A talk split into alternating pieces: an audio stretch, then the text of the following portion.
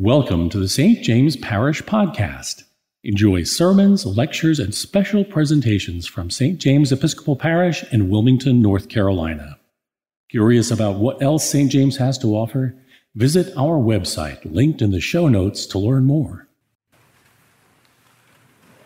Good morning.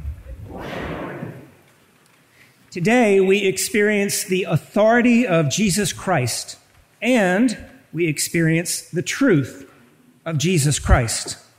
Authority and truth. Those seem to be two notions which are a little old fashioned these days. After all, can anyone teach with authority or truth anymore? I was taught from a fairly young age that it was a good thing to question authority, not to trust everything that I see or I read, and with good reason because not everything that we see or read is true. For example, evidently, this is a quote from Abraham Lincoln Don't believe everything you read on the internet.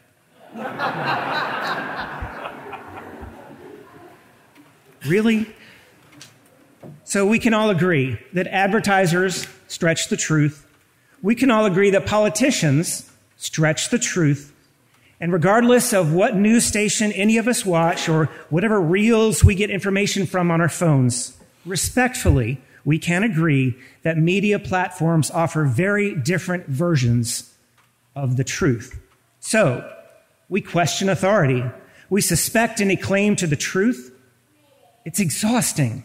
Yes?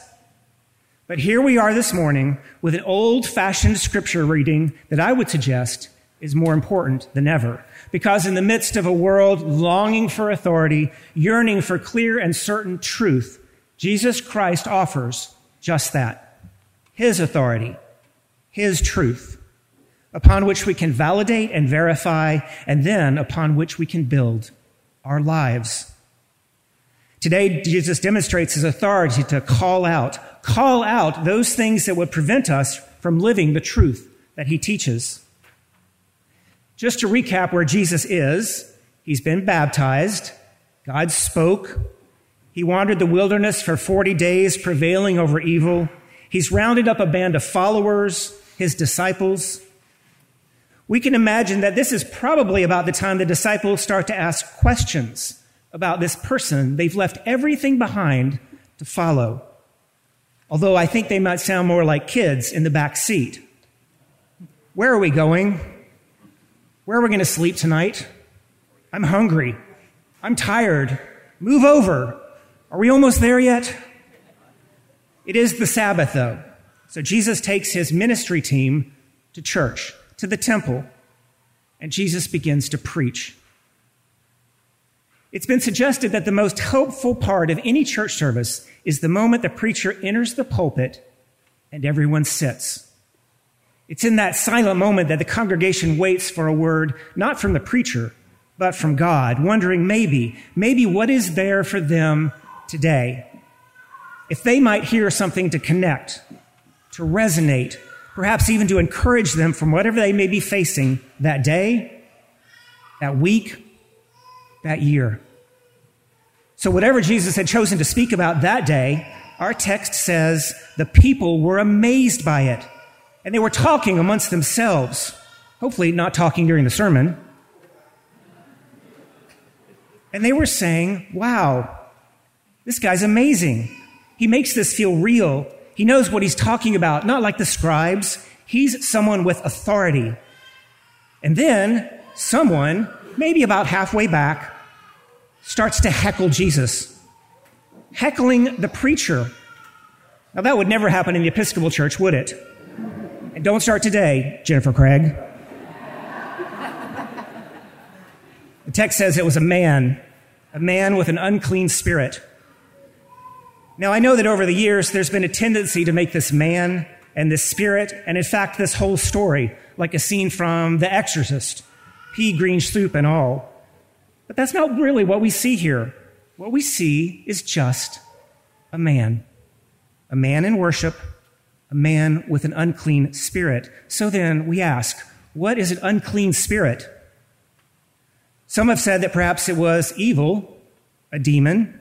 Some say it was some sort of medical condition that we could now use Dr. Google to diagnose. Some say that the man was just emotionally and spiritually broken. So much so that something held a grip on his life, that he was possessed by the kinds of things we don't like to talk about in church.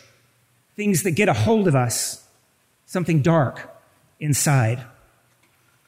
It is pretty easy to think of the spirit as evil, and then it's really easy to take the leap and just demonize that whole person, that man. But again, who was this man? Was he a stranger in the temple this week? A visitor, perhaps? some sort of unwelcomed guest that got in somehow past the greeters and the ushers. It would be nice to think that because we don't want to think of our church as having any of those kinds of people. What if this man wasn't a stranger at all? What if this man was one of the regulars, one of the congregants, one of the many waiting in silence across the pews as a preacher named Jesus stepped into the pulpit? Could he, that man, perhaps have been the one that morning to have heard some word of authority, some spoken truth that changed him? Could Jesus perhaps have hit that place deep inside a part of him, a part of his spirit, something broken, something, well, unclean? The unclean spirit shouts out, What have you to do with us, Jesus of Nazareth? What have you to do with us? With us? Who is us? Was he speaking for everyone in the temple that day? Was he speaking for all that is evil? Or was he just really speaking for that one man? All the people on his inside, all the parts of him who had come and gone during his lifetime. We all have an us, mine, husband, father, son, brother, small town North Carolina kid, friend, priest, Tar Heel? my us has seen success. All those parts of us. Again, my us has seen success. I've seen a whole lot of love and grace and also some spectacular failures, gobs of joy, some real darkness, worry, anxiety, fret. You know these things, all those parts of us, because they still live in us and us have gotten very good at hiding them under the skin we are in and the facade that people see. So for that man, that day, those unacknowledged but still present parts cried out together, What do you want with us? But he doesn't stop there. He goes on with, I know who you are, the Holy One of God. Let's just note there, even the unclean spirits recognize the authority of Jesus. There's no spin, no cover up, no burying the story. Scripture says, though, that Jesus rebuked him, saying, Be silent and come out of him. Noteworthy, Jesus didn't hem and haw, make a big deal out of it. He simply looked over and said, Be quiet, get out. Authority. Is there any wonder that man was convulsing as Jesus was healing him? We don't want to admit and then to give up our stuff we don't want to give up our sense of control. We don't want to give up our sense of defenses. It's hard to let go.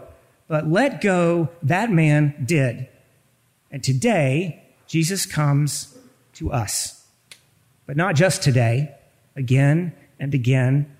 Thank God that His Spirit shows us the things in our life that we can give over to Jesus, and then even gives us the strength to walk in that direction.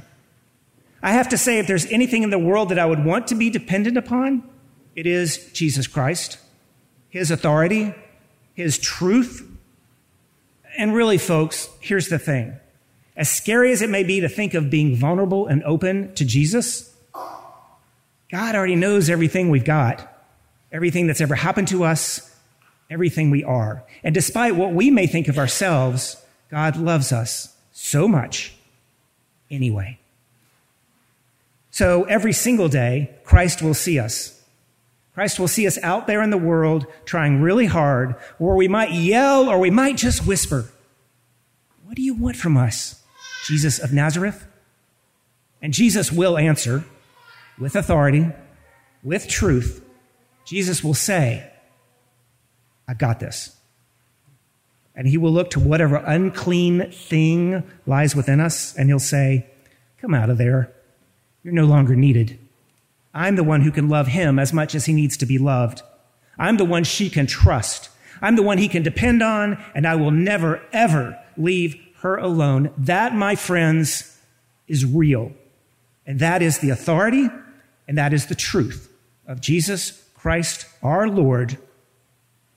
Can I get a hallelujah? Hallelujah. Amen.